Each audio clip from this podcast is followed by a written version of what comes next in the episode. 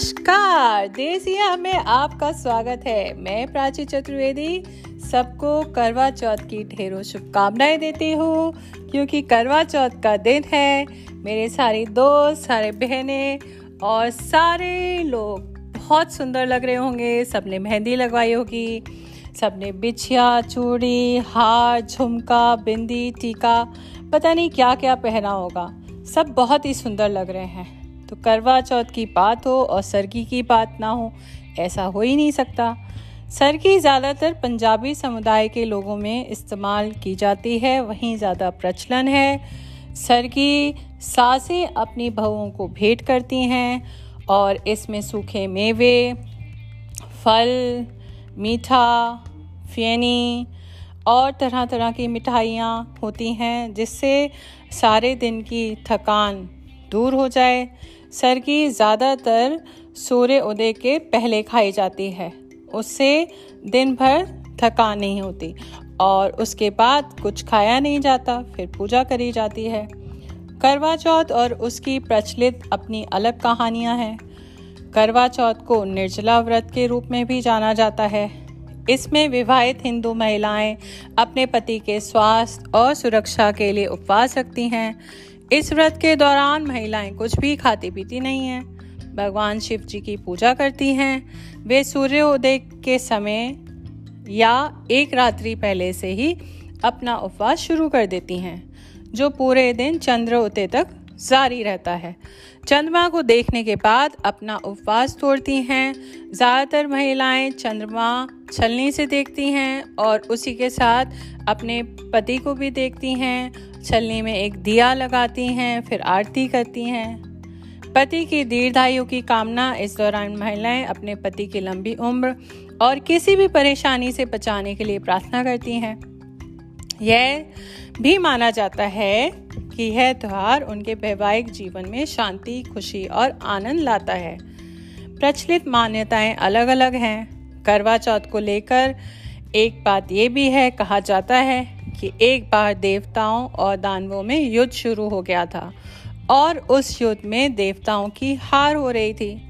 ऐसे में ब्रह्मदेव ने उपाय सुझाया कि इस संकट से बचने के लिए सभी देवताओं की पत्नियों को अपने अपने पतियों के लिए व्रत रखते हुए सच्चे हृदय से उनकी विजय के लिए प्रार्थना करनी चाहिए। इससे देवताओं की जीत होगी। ब्रह्मदेव की कहे अनुसार कार्तिक माह की चतुर्थी के दिन सभी देवताओं की पत्नियों ने व्रत रखा और अपने पतियों की विजय के लिए प्रार्थना की। उनकी यह प्रार्थना स्वीकार हुई और युद्ध में सभी देवताओं की जीत हुई। इस विजय के बाद सभी देवे देव पत्नियों ने अपना व्रत खोला और खाना खाया। उस समय आकाश में चाँद भी निकल आया था और तभी से चाँद के पूजन के साथ करवा चौथ का व्रत आरंभ हुआ। द्रौपदी द्वारा करवा चौथ का व्रत रखने की कहानी भी प्रचलित है। कहते हैं कि जब अर्जुन नीलगिरी की पहाड़ियों में घोर तपस्या कर रहे थे। बाकी चारों पांडवों को पीछे से अनेक गंभीर समस्याओं का सामना करना पड़ रहा था। द्रौपदी ने श्री कृष्ण को अपना दुख बताया। श्री कृष्ण ने भगवान ने द्रौपदी को करवा चौथ व्रत रखने की सलाह दी। इस व्रत के बाद अर्जुन सहित बाकी चारों पांडवों पर बड़े विघ्न समाप्त हो गए।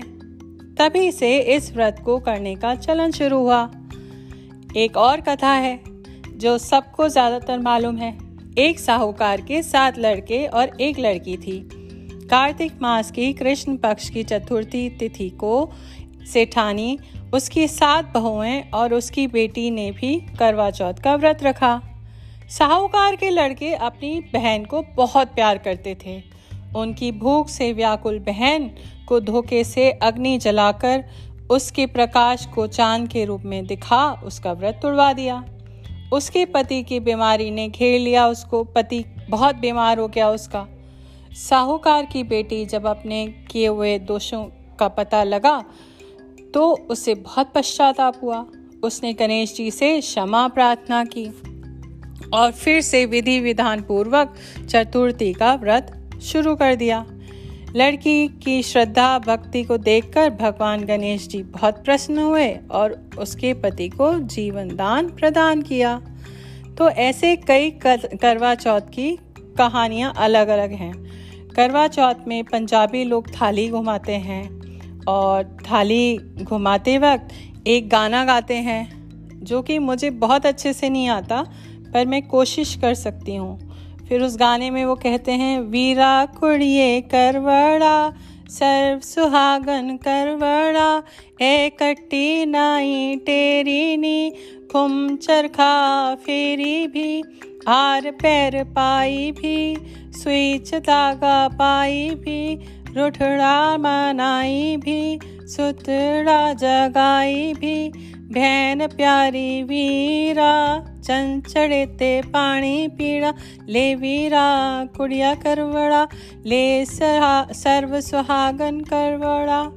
तो ये गीत गाते गाते थाली घुमाई जाती है और फिर वापस थाली आपके पास आ जाती है।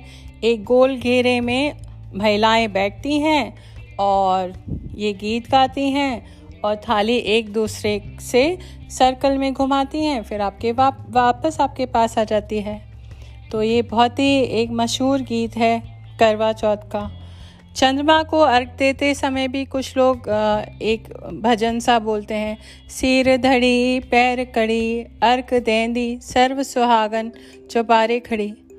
तो अपनी अपनी प्रथाएँ हैं अलग अलग जो भी जैसे भी करता है स्त्रियाँ बड़ी मेहनत से ये व्रत करती हैं और चाँद देखने के बाद जब अपने पति को चाँद के साथ देखती हैं, आरती उतारती हैं और सारी पूजा करती हैं तो तब जाके यह व्रत संपन्न होता है।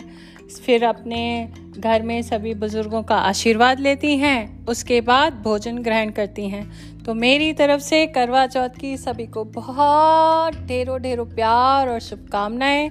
मेरे से कोई गलती हो गई हो तो मुझे माफ़ करिएगा और मेरा पॉडकास्ट कैसा लगा मुझे ज़रूर बताइएगा।